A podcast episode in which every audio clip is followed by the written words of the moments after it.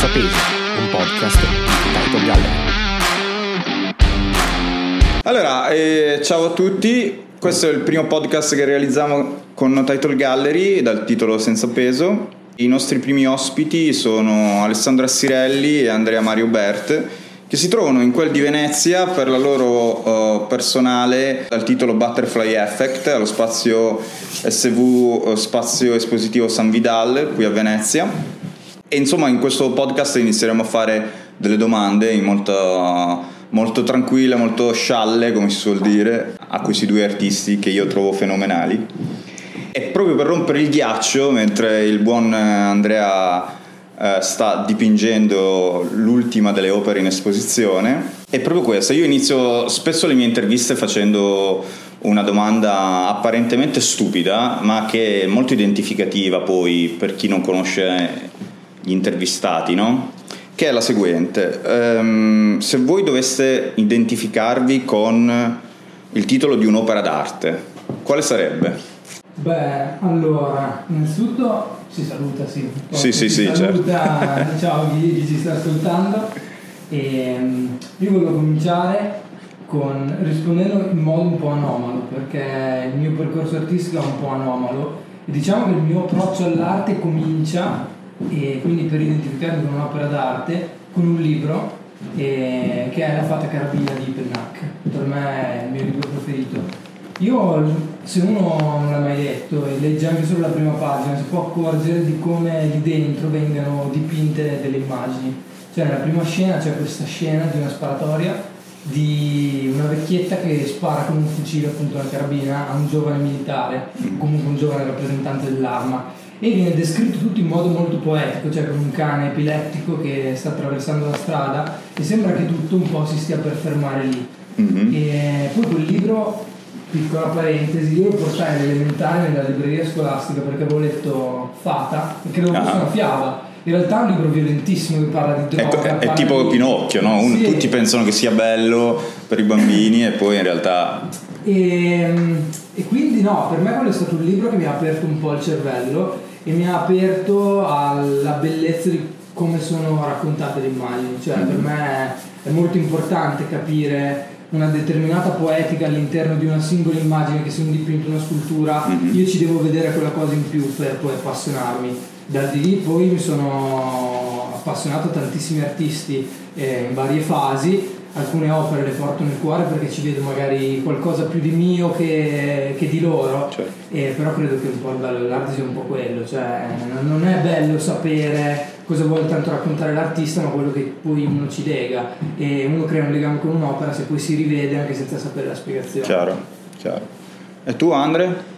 Ciao a tutti, io mi chiamo Andrea Mario Bert e io sono più anomalo di Ale perché io non vi parlo di un'opera d'arte in sé, ma vi parlo di un artista che mi ha, diciamo così, ispirato nel corso degli anni, e non c'entra niente tra l'altro con la mia arte, perché è un musicista e si chiama Wolfgang Amadeus Mozart. Credo che un po' tutti lo conoscano, e alla domanda perché posso rispondere che è stato un grande essere umano, secondo me. E per me l'arte è sì un'occupazione, sì un mestiere, ma è anche una forma di esistenza. E il buon vecchio Wolfi, anche se è un uomo di altri tempi rispetto alla contemporaneità che viviamo noi oggi e al tipo di essere umano che ci tocca essere a noi oggi, è stato... da sempre, da quando ero piccolino, che vidi per la prima volta Amadeus in TV, il mio personaggio, ecco, mi piaceva che di fronte all'imperatore ridesse e perché credo facesse questa cosa, non perché, come dicono, avesse un po' di Tourette ma perché era felice di fare quello che faceva e era onorato di farlo, forse neanche così tanto perché un po' pazzo era, ma era un artista e prima di tutto era una persona. E punto, non mi allungo più di così. Beh, noi conosciamo perfettamente com'è il mondo là fuori, no? Nel senso che siamo tutti attenti al singolo, io faccio, io dico, io scrivo, io sto sull'internet, no? Faccio cose, vedo gente, come un famoso film di Nanni Moretti. E la mia domanda è come ci si sente a lavorare in un duo mentre là fuori tutti pensano all'io, al singolo, no? Beh, allora, per me, cioè, voglio rispondere in maniera molto umile, nel senso, io comincio a fare quello che faccio inizialmente dipingendo, poi appassionandomi al mondo delle miniature, ma diciamo che appunto io ho cominciato da solo, non conoscendo quasi niente, quindi io pensavo di farlo solo io, cioè ho iniziato a fare il mio umile approccio al mondo dell'arte, convinto che ci fossero da lì Picasso e poi basta, cioè che non ci fosse nient'altro. E in realtà poi andando avanti mi sono subito reso conto, ma proprio dalle primissime mostre nel mio paese, che a Brisighella volevo dire di salutare Brisighella. Sì, perché una cosa che non ho detto è che questi ragazzi vengono sostanzialmente da Faenza e dalle Forlì, zone Forlì, scusami. Forlì, scusate, avete ragione. Avete ragione, perdonatemi. Ok. Insomma, sono due campagnoli in poche parole. Provinciali. Due provinciali, è vero. No, a parte lo scherzo. E dicevi Ale, quindi? Sì, io ho cominciato subito con le prime mostre musicali, mi sono reso conto che era un mondo veramente molto complicato, per non dire brutte cose, e da subito non mi sono sentito granché accettato, e nella mia testa ho detto ok, se voglio fare altre cose oltre a queste piccole mostre che sto facendo, mi sa che mi devo fare un culo incredibile. E io ero principalmente disposto a farlo perché era quello che mi piaceva fare, il mio modo di esprimermi, avevo trovato il modo per dire quello che non riuscivo a esprimere a parole o con gesti, insomma. Certo. E per tornare alla domanda, cioè lavorare in un duo, ma può essere anche in un trio, in un gruppo, è quello che io ho sempre cercato, cioè io ho sempre cercato degli amici, nonostante io sia molto chiuso, nonostante io sia molto anche timido nel modo di fare, mi apro veramente raramente e con poche persone, quindi cerco di metrare bene anche i miei contatti, certo, con le persone. E per me lavorare a questo progetto, come anche poi il precedente che abbiamo fatto assieme, è stato un qualcosa di molto naturale, perché è avvenuto in modo naturale, cioè a me non me ne è mai fregato nulla di poter dire io faccio questo, faccio quello, io sono alla determinata mostra, sono con una determinata galleria, ho sempre cercato l'ambiente giusto per sentirmi apprezzato magari, e essere apprezzato nella via umana prima che artistica è fondamentale, e io in questa mostra, come quando lavoriamo assieme, ma anche quando ci vediamo per bere una roba, per fare due chiacchiere, prendere un caffè, è la stessa cosa, cioè che io e lui possiamo lavorare a una mostra come questa, andarci a prendere un caffè, probabilmente parliamo delle stesse cose, cioè il nostro gallerista di Forlì una volta ha detto una cosa che a me mi ha fatto molto sorridere, mi fa: voi mi piacete perché non vi ho mai sentito parlare tra di voi di arte, cioè io se vedo lui non gli chiedo cosa stai combinando, ovviamente poi glielo chiedo, però voglio sapere come sta, certo. E lui uguale, voglio sapere cosa combina a casa, sì, il fattore umano prima di quello, dove è stato a mangiare ieri, perché fondamentalmente che lui faccia 10 quadri, ne faccia uno, ne venda 7 o ne venda 0,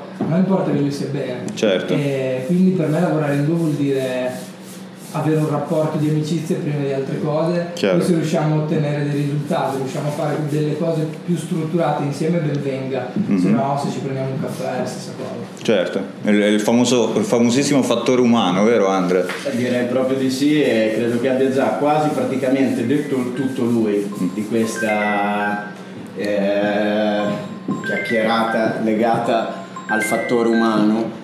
E scusate, era un gallerista che mi chiamava, ma adesso lo gli risponderò dopo. Io ho iniziato a dipingere perché stavo immensamente bene anche da solo, e continuo a starci molto bene da solo. Questa mia esperienza con Alessandro è abbastanza anomala, perché oggettivamente io amo stare anche in mezzo alle persone, però sono infinitamente geloso del mio lavoro, ma non in termini di risultato finale, ma del momento in cui io vivo quell'esperienza, chiamiamola artistica perché di arte si parla, ma per me è estremamente vitale, cioè quando sto poco bene mi metto a dipingere, questo è. E che dire, il rapporto con Ale, lavorare insieme, l'ha già detto lui, è come uscire versi una birra, versi un'altra, anche una terza, e anziché dire stronzate si cominciano a dire non cose troppo serie ma importanti, perché sono semplici, perché si chiede appunto, come ha detto Ale, ma come stai? Cosa fai? Con chi ti vedi? E quelli diventano poi magicamente, praticamente, professionalmente titoli dei miei lavori, dei suoi. Cioè, le esperienze di vita, come ho parlato prima di Mozart, per me sono la parte fondamentale dell'esperienza stessa. Quindi io posso fare anche il più bel quadro del mondo, se fossi uno scultore o un musicista, la scultura o la canzone più bella del mondo, è che se non hai nessuno con cui condividerla, tutto quel movimento solitario, tutta quella ricerca rischia di perdersi un po', appunto, nel non ricordato. Invece se c'è qualcuno con cui condividere, sostanzialmente questo diventa ancora più bello. E cosa succede? Se incontri qualcuno al bar, ti bevi una birra, 2, 3, parli di qualcosa di bello, cosa fai? Magari lo rivedi. Certo. Ci si rincontra. E magari non è per appuntamento, ma come quella sera lì, per caso, un po' anche questa situazione a Venezia, lo chiamiamo caso, lo chiamiamo fortuna, lo chiamiamo aver fatto le cose che andavano fatte, per non parlare di risultati ma di avvenimenti. Oggi siamo qui a parlare insieme di qualcosa di bello. Certo. No, se posso aggiungere anche un'altra cosa, cioè io a livello umano ho sempre avuto un po' il problema nel godermi i piccoli risultati, cioè secondo me non era mai abbastanza, perché ho anche la mentalità che mi predispone a voler sempre fare di più.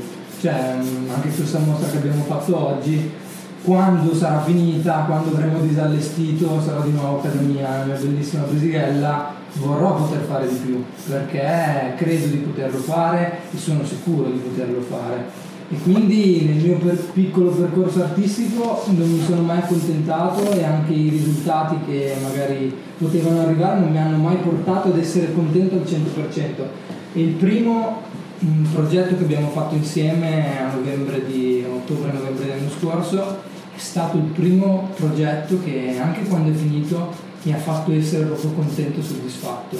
E credo non sia un caso, perché cioè, se fossi stato da solo magari l'avrei vissuto anche peggio. Certo. Averlo fatto insieme e aver ottenuto un reciproco risultato su più fronti mi ha reso proprio orgoglioso, anche della fiducia che poi era stata ripagata in me, perché ci tengo a sottolinearlo. Lui, cioè, il primo progetto che abbiamo fatto insieme è avvenuto perché lui mi ha preso per un orecchio, mi ha portato nella galleria, e inizialmente doveva fare una personale. Sì. Poi che lui abbia detto no, voglio fare una B personale con lui, è stata una sua iniziativa che poi il gallerista ha portato avanti. Certo. Però se non fosse stato per quel piccolo gesto, che per me è stato tantissimo, mi ha dato via per un sacco di cose, sarebbe un'altra storia. Sarebbe adesso un'altra storia. Certo. Bene.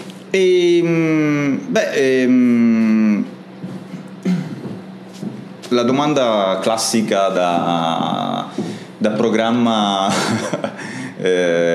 tipo Maurizio Costanzo Show, che comunque va fatta durante certe trasmissioni, è questa mostra, questa esposizione che voi fate a Venezia, no? Questa Butterfly Effect, sì. Da cosa nasce? Perché avete avuto il bisogno di fare questa mostra? Beh, personalmente, come ho anticipato prima, noi prima abbiamo fatto un altro progetto insieme che si chiamava Un altro medico il ganger, sempre a Forlì, nella Velleria artistica e gallery, e abbiamo fatto questo progetto che è nato all'inizio dell'anno scorso e poi si è sviluppato nel corso dell'anno, per poi stringere nei mesi estivi. E su questa mostra avevamo abbastanza aspettative, cioè volevamo vedere cosa eravamo in grado di creare prima, anche per cimentarci poi per la prima volta io e lui nel fare un lavoro collettivo. Certo. E poi nel presentare un'idea che fosse congiunta, senza nemmeno mettere troppo in mostra lui, troppo in mostra me. Volevamo fare un bel progetto omogeneo, e questo progetto è riuscito. Noi, io almeno personalmente, più che dire mostra all'uscita, abbiamo fatto qualche vendita, io mi sono divertito un sacco, cioè mi sono proprio divertito e mi sono sentito libero nel poter fare anche cose nuove che andavano al di là dalle cose che stavo facendo in quel momento. E quindi, come tutte le cose belle, uno non vuole che finiscano, cioè certo. Sempre continui, come una giostra, no? Il giro della morte finisce, lo vorresti rifare. Chiaro. Per me è stato un po' quello, cioè io ho fatto il giro della morte e volevo rifarlo. e subito con lui siamo subito messi in moto, poi abbiamo scritto te e da lì poi è nata la voglia di poter continuare quel racconto che abbiamo iniziato, perché certo, vediamo la mostra di prima come un primo capitolo, questo è un po' il secondo, perché abbiamo portato anche tanti lavori che sono frutto anche di, dei pensieri che magari abbiamo scartato per l'altra, perché per un motivo o per l'altro non andavano fatti in quell'occasione, quindi andavano portati avanti, magari distrutti, ricostruiti, e poi l'anima farà sempre quello. Certo. E almeno questo è stato per me la voglia di costruire questa mostra, continuare a fare una cosa che mi ha divertito e che mi ha permesso di esprimermi su tantissimi punti di vista. Tu, Andrea? Mi ripetete la domanda che stavo scrivendo un attimo. Voi forse non lo vedete perché se state ascoltando il podcast, Andrea sta finendo una delle opere che sarà in esposizione a Butterfly Effect e la sta dipingendo proprio in questo momento mentre sta facendo il podcast. E quindi ti ripeto la domanda, che questa mostra da cosa nasce e perché? Ok, scusate. Nasce, come ha detto Alessandro, adesso ho recuperato tutto, dalla necessità di ripetere, no? Come adesso facciamo l'esempio prima di una bella bevuta, di una bella conoscenza, e magari non ci si è lasciato il numero di telefono e ritorni in quel posto per cercare o di rincontrare quella persona o anche solo la situazione, no? Cioè quello stato d'animo che ti fa stare meglio. E sì, come ha detto Alessandro, noi ci siamo divertiti e appunto ricordavamo oggi mentre venivamo in qua, proprio il giorno prima della mostra, che gli scrivi un messaggio: qualsiasi cosa succeda, cioè noi ci stiamo per accingere a fare una grande festa e chi verrà ad ascoltare, a fruire, a guardare quello che abbiamo fatto verrà per stare bene, quindi cerchiamo anche noi di goderci questo momento, che di solito sinceramente io quando faccio le mostre sono un po' teso, ma non è una tensione perché ho paura di mostrarmi, è una tensione perché ho paura di non fare benissimo quello che vorrei fare. Quando si è in due ci si fa forza, no? Certo. È normale. E mi andava di ripetere questa cosa, poi Alessandro è stato bravissimo nel descrivere com'è andata, avevamo voglia di ripeterci e ci siamo sentiti con te, Francesco, abbiamo sviluppato il progetto e adesso siamo qui. Detto questo, troppo altro non ho. Bene, dai, allora ora faremo una di quelle domande proprio da critici. Secondo voi come sta l'arte contemporanea in Italia? Per quanto riguarda me è una domanda sbagliata su di me, perché io non sono molto ferrato. Ok, ti saltiamo. È una domanda sbagliata su di me perché sono stato ferrato e poi mi sono lasciato andare nel vuoto. Ok. No, io non sono ferratissimo, ma ti posso dire quello che è un po' la mia idea sull'andazzo generale, no? Buon vecchio andazzo. Un vecchio buon. Traduzioni in simultanea. Vabbè, secondo me ci sono delle cose che mi piacciono molto, cioè per esempio a me Gaza di Brutto, sempre per rimanere romagnolo, tutta quella frontiera tecnologica, quindi anche tipo video art, ma video art fatta per bene, cioè un video art proiettore puntato e video qualsiasi messo in formato MP4, HD, tutti i formati, no? Se c'è qualcosa di veramente anche solo immersivo, per esempio sono stato ad Amsterdam quest'estate e lì la videoarte era fatta come si deve, cioè dei veri stanzoni con delle proiezioni 3D, proiezioni su tutte le pareti che ti sembravano storte, in realtà sono pareti normali. Quella è un'esperienza immersiva. E per me la questione generale è che a volte si perde un po' il focus di quello che si fa, cioè io non ho fatto percorsi accademici, quindi sono sempre stato molto concentrato su quello che avevo da dire io, quindi anche in maniera forse egoistica, forse ingenua, forse da dilettante, non lo so, però sono sempre stato molto concentrato su quello che stavo vivendo e come volevo esprimerlo, quindi inizialmente dipingendo io facevo una pittura molto carica di colori, anche molto amatoriale, però quello ero io, ero carico di colori ed ero amatoriale, quindi mi rappresentavo.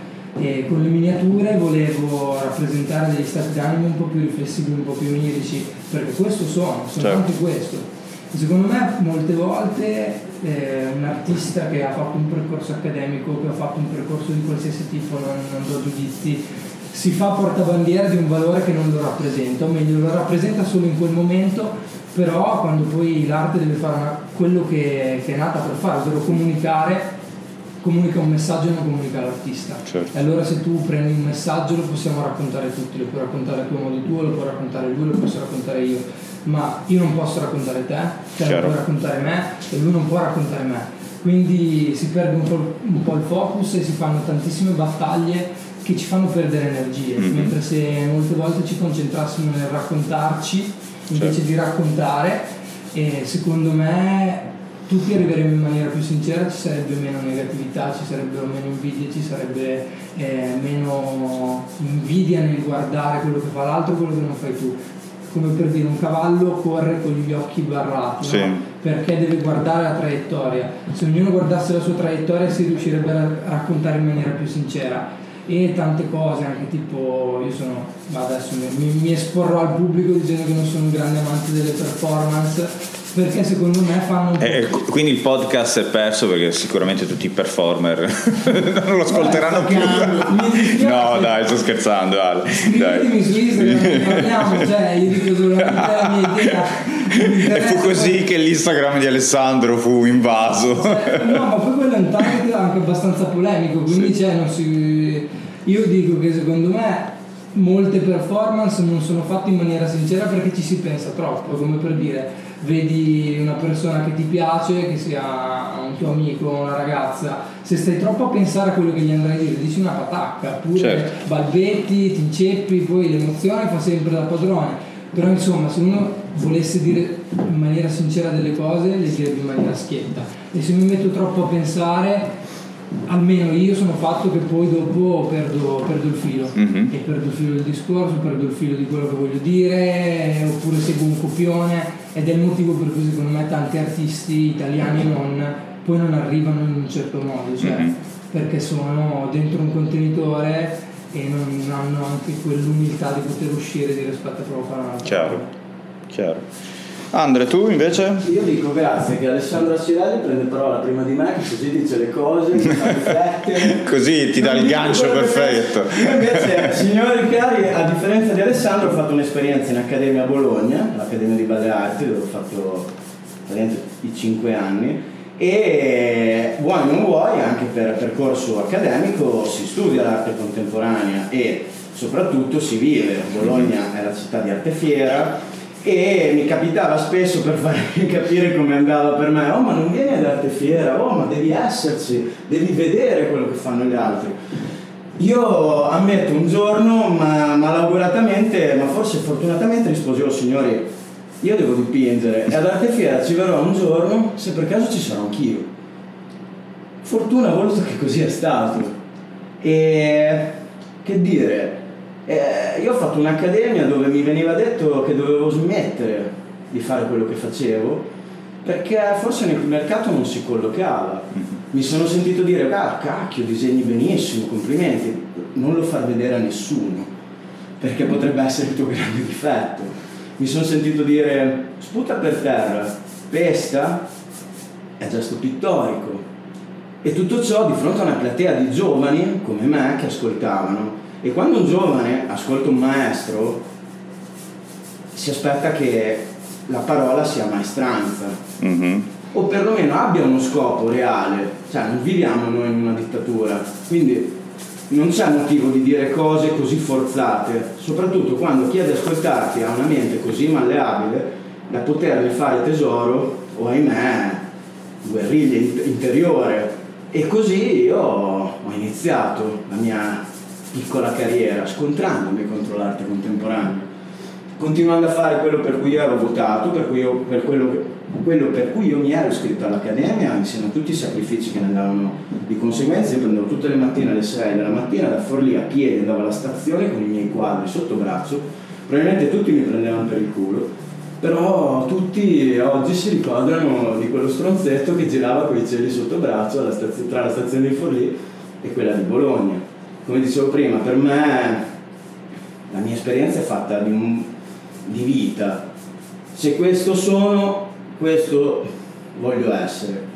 L'arte contemporanea esiste come esistono le guerre, potrei dirvi. moderna, secondo me, anche solo perché ha un nome. Mm-hmm. Contemporanea di che? Se era contemporanea 30 anni fa, come fa a essere contemporanea ancora? Io vivo di vita. Un giorno mi sono sentito dire da una persona: io cerco sempre la bellezza, e me la sono tenuta impressa quella frase, perché quella persona non era un artista, era una persona come possiamo essere tutti al di fuori del nostro studio o di una galleria d'arte o di quello che è, e cercare sempre la bellezza, qualunque essa sia, perché i gusti sono gusti, però la bellezza è uno stato di salute, credo, uno stato mentale, e questo cerco. Poi se è contemporanea o solo arte sta poi ai critici, ai curatori. Io mi occupo del mio e Dio grazie ci sono altri specialisti che si occupano del loro, altrimenti saremmo tutti enologhi, tutti chef, tutti artisti, e la cosa bella di questo mondo è che ci crediamo tutti chef, enologhi, artisti, ma abbiamo ancora, credo, tanto da imparare. Quanto è vero. Bene. E tra l'altro mentre parlavi te mi sono ricordato di una cosa che mi è stata detta da un artista contemporaneo che mi disse: ah, guarda, che gli facemmo una domanda molto secca, che era lui era molto famoso, questo artista, eccetera eccetera, e gli facciamo: come facciamo a dimostrare che valiamo anche noi, no? E questo era un grande vecchio, e ci guardò tutti e ci disse: ragazzi, siete voi, siete il futuro, io non vi devo insegnare niente. Ma con un'umiltà fantastica, perché poi ognuno di noi è il proprio contemporaneo, no? Cioè vive quello che vive perché a suo modo è contemporaneo, ecco. Bene. Posso fare un finale su Marina Abramovic? Aspetta, tienitela per la fine. La mia rolla della performance. Tienitela per la fine. Aspetta. Non dico niente. Ok, va bene. Hai degli audio da fare sentire? Degli audio fatti di un amico di Marina. Ok, va bene. Magari lo teniamo per una special. Per una performance. Sì, esatto. Beh, io concluderei questo nostro incontro con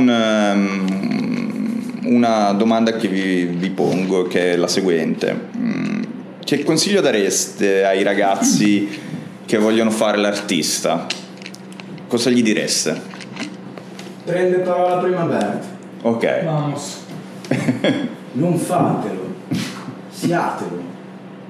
Io insegno a scuola alle superiori e dico sempre ai miei studenti: se non sentite questo e capite di essere, non è un'offesa, degli spazzini, perché è pittorico essere spazzini, no? Si spazza la terra, si dipinge, ma lasciatevi andare a quello, perché è la vostra essenza. Avete presente che ci sono adulti che hanno fatto una carriera incredibile, sono andati a Londra, hanno lavorato per la Barclays Bank e poi tornano nel loro piccolo paese?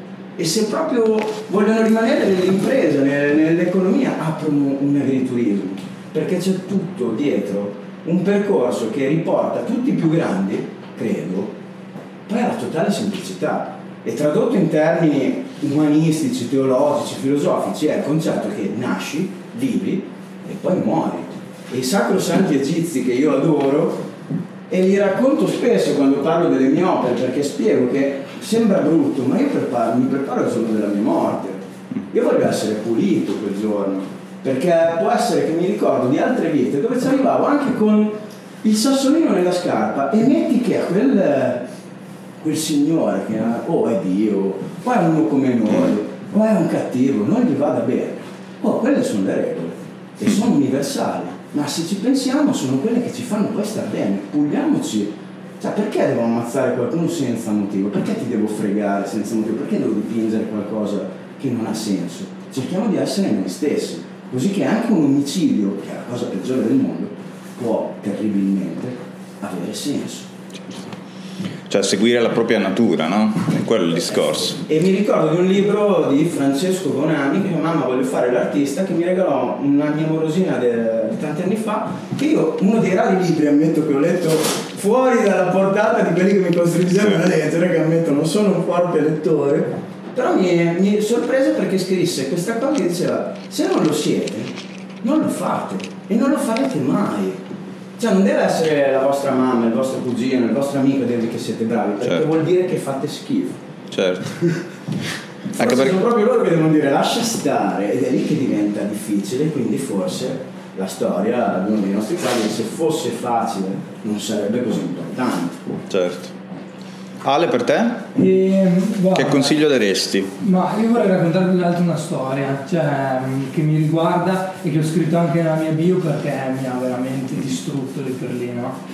Mi ha veramente psicologicamente mi ha annientato, anche perché se uno considera le parole che si spendono nei confronti dei giovani è completamente distruttivo, tante volte non si fa caso alle parole che si dicono. Io sono un forte sostenitore del dare importanza alle parole, cioè se stai parlando con una persona più piccola devi avere rispetto, non è perché tu sei più grande certo. Che puoi dire cazzo che vuoi. Io sto sì si può dire, no. Le parole sono il frutto, com'è che dice quello lì della, sono il frutto della vita.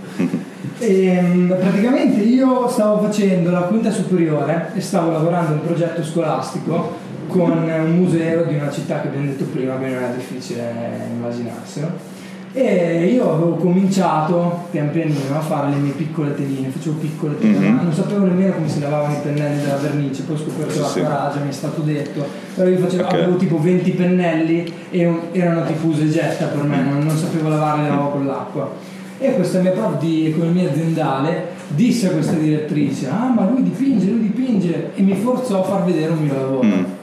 Questa qui poteva tranquillamente, questa direttrice, essere anche solo un po', non dico paracula, però quelle frasi di circostanza, carine, no? Sì, umana, no? Invece mi stroncò, io avevo 18-17 anni, mi ricordo, e mi disse che Picasso a 8 anni dipingeva delle tele di 3 metri, che artista si nasce non si diventa, no? Io per tipo 2 mesi non ho toccato un pennello, anche se io mi divertivo la faccia la sera, mi mettevo dietro casa mia, facevo le mie cosine, perché mi sentivo già stroncato, cioè non che io mi proiettassi in uno scenario internazionale, chissà che, io lo facevo veramente perché mi piaceva, certo. Cioè non avevo minimamente neanche l'idea di poter fare una mostra, lo facevo punto, cioè, e ho cominciato perché mia mamma ha visto un lavoro che ho fatto e ha detto: ah figo, mettiamolo in salotto, ho sbattuto un chiato e l'ha messo lì, cioè non è che le mamme, avevo ragazzi, chissà quali aspettative, sì. Quindi se io posso dare un consiglio a una persona che magari ha anche 10 anni, certo. Cioè un bambino, io gli direi veramente di fregarsene proprio il cazzo di quello che gli dicono, cioè se una cosa ti piace falla, appunto, e soprattutto gli direi di rimanere concentrato, perché la concentrazione non su quello che stai facendo ma su se stesso è fondamentale. Ma che tu poi cominci e fai una cosa seriamente per 3 anni, poi ti accorgi che non hai più voglia e vai a fare altro, però quella concentrazione ti dà qualcosa, se tu sei concentrato su quello che stai facendo e non ti perdi in chiacchiere, nel farti vedere, non ti perdi in chiacchiere, nell'ascoltare quello che ti viene detto. Ovviamente un po' cioè bisogna ascoltare perché è fondamentale, si apprende, si assorbe, però se io avessi ascoltato quella frase lì non sarei qui adesso, sarei probabilmente a fare un'altra cosa, così come altre frasi mi sono state dette non so perché, ma magari anche bonariamente per formarmi. Io poi ho sempre cercato di prendere anche il bello nelle cose che poi psicologicamente mi hanno annientato. Quindi io ringrazio sempre per tutto, però io questa persona che tuttora la vedo, che ha un altro contesto espositivo, c'era anch'io, non mi guarda nemmeno, io lo vorrei sbattere in faccia prima o poi che mi ha detto sta cosa, glielo vorrei dire prima o poi mi rendo conto che adesso non ho ancora il ruolo di poterlo dire in maniera figa, però magari in un futuro, se siamo allo stesso contesto, seduti alla stessa sedia, siamo tra pari, io davanti a una bella platea vorrei dire: tu mi hai detto così, e il rancore artistico, tu mi hai detto così, e certo. Tu stai sostenendo l'arte in Italia, in Europa, e l'arte non si sostiene così, una persona si dà la pacca sulla spalla piuttosto che gli studia, certo. Cioè, perché poi io ho fatto quello, io ho abbandonato la carriera da informatico, perché studiavo informatica, ho abbandonato l'economia aziendale, sono andato al DAMS perché se vado all'accademia non so fare niente, mi massacrano, preferisco studiare, come dicevo prima, le cose che non sapevo esistessero, e mi sono fatto il mio percorso a livello teorico e ho iniziato a capire delle cose belle, quindi potrei dire come consiglio: studiate, fregatevene i coglioni di quello che vi dicono e soprattutto abbiate la fame di dimostrare chi vi dice che state sbagliando, che avete ragione. perché così riesci ad andare avanti anche in un mondo difficile, perché le difficoltà le superi se hai da quella fame dentro nel fare le cose. Se sei anche solo con un approccio morbido a furia di spintarelle, poi dopo ti stanchi le braccia. Se invece lo vuoi fare, che tu stia morendo dentro, poi vai avanti sempre. Certo. Io aggiungo solo una cosa che mi è venuta in mente, che cosa posso dire a chi vorrebbe iniziarsi all'arte: fatelo anche per qualcuno, che non siate voi stessi. Io ammetto, non ho fatto il liceo artistico, cioè io non dovevo essere quello che sono oggi in teoria. Poi proprio la vita, come ho parlato fino adesso, la vita mi ha messo di fronte a delle scelte, e quelle scelte sono diventate la mia meta. Io lo faccio per i miei nonni, che in un momento diverso della vita mi dissero: ma Andrea, ma eri così bravo a disegnare, sei ancora bravo, perché non ti iscrivi all'accademia? Però sapete, no, tutti i nonni dicono che il loro nipote è il più bello del mondo, è il più bravo, e non ci credi. Però puoi non crederci a quello che dicono loro, ma puoi credere di farlo per loro e trasformarti in quel qualcosa di incredibile, magari solo tra le quattro mura di casa. E la cosa oggi che mi dispiace è che i miei nonni non possono vedere, o meglio, lo vedono attraverso i miei occhi, e l'arte credo che sia questo, un tramandare qualcosa che è invisibile e grazie all'artista torna visibile per tutti. Bene. Io vi ringrazio e ringrazio i nostri ascoltatori, spero che siate in tanti, perché questa è la nostra prima puntata del podcast Senza Peso di No Title Gallery.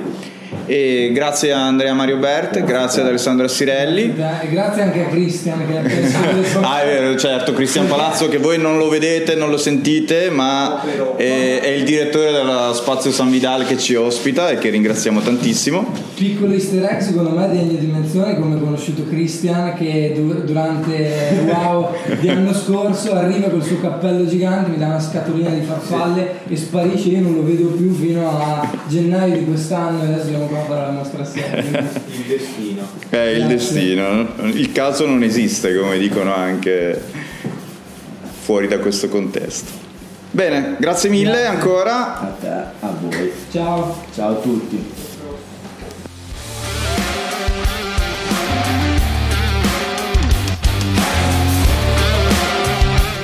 Senza Peso, un podcast di No Title Gallery.